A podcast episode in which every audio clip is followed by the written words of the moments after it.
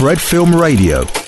Fred Film Radio, sono Martina e siamo allo Skepto International Film Festival con Giulio Tonincelli che ha portato il suo cortometraggio Happy Today. Quindi innanzitutto eh, complimenti perché è stato un bel cortometraggio, l'ho trovato molto importante soprattutto dal punto di vista dei temi.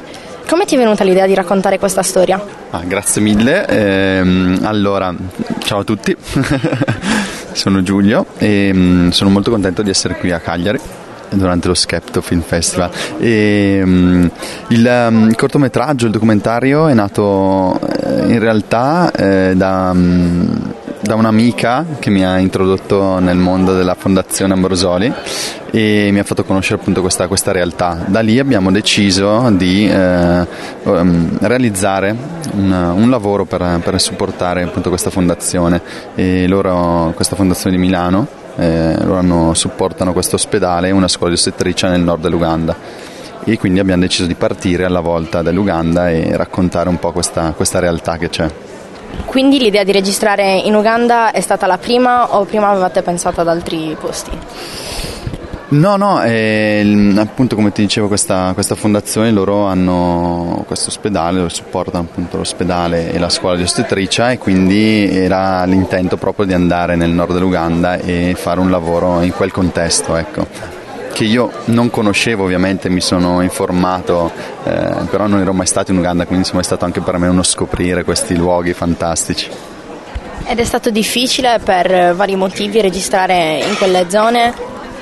Ma allora diciamo che il contesto ovviamente ospedaliero è, è, difficile da affrontare in un contesto così come quello africano ancora di più, però devo dire che le persone eh, sapevano che venivamo tramite appunto questa fondazione, quindi ci hanno accolto molto, in modo molto amichevole.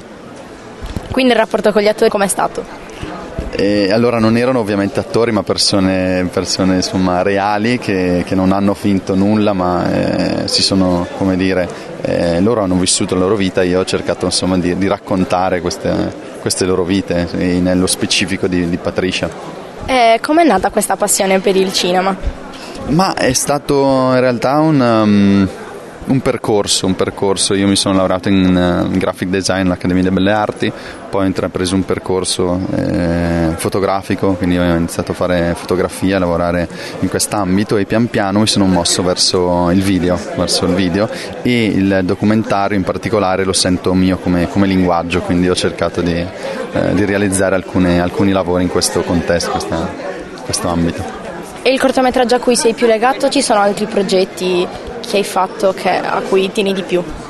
Ma eh, allora, io ho fatto al- altri progetti eh, chiamati corti, diciamo che è il mio secondo, quindi non ho, non ho tanta esperienza, se così possiamo dire, e, ma sono legato a, a, tutti in realtà, perché come ti dicevo, per me è proprio una, una, strada, un percorso da fare, anche di crescita volendo, quindi sono step della mia vita e tengo tantissimo a tutti quelli che ho fatto. Hai um, altri progetti che stai programmando?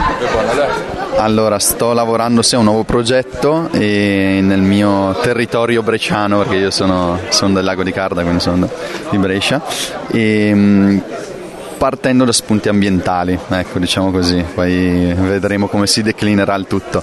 Ehm, questo è un po' il progetto, adesso ho fatto una, una fase di ricerca e poi adesso cercherò di entrare meglio nel merito. E quindi quando uscirà questo progetto? Questa è una domanda veramente da un milione di dollari, non lo so, vedremo. Eh, ci devo ancora lavorare, quindi è un percorso lungo. Speriamo possa uscire presto, ecco. Va bene, eh, grazie mille a Giulio Tonincelli da Skepto International Film Festival è tutto, eh, Fred Film Radio The Festival Insider. Fred Film Radio 24/7 on fred.fm and smartphone apps.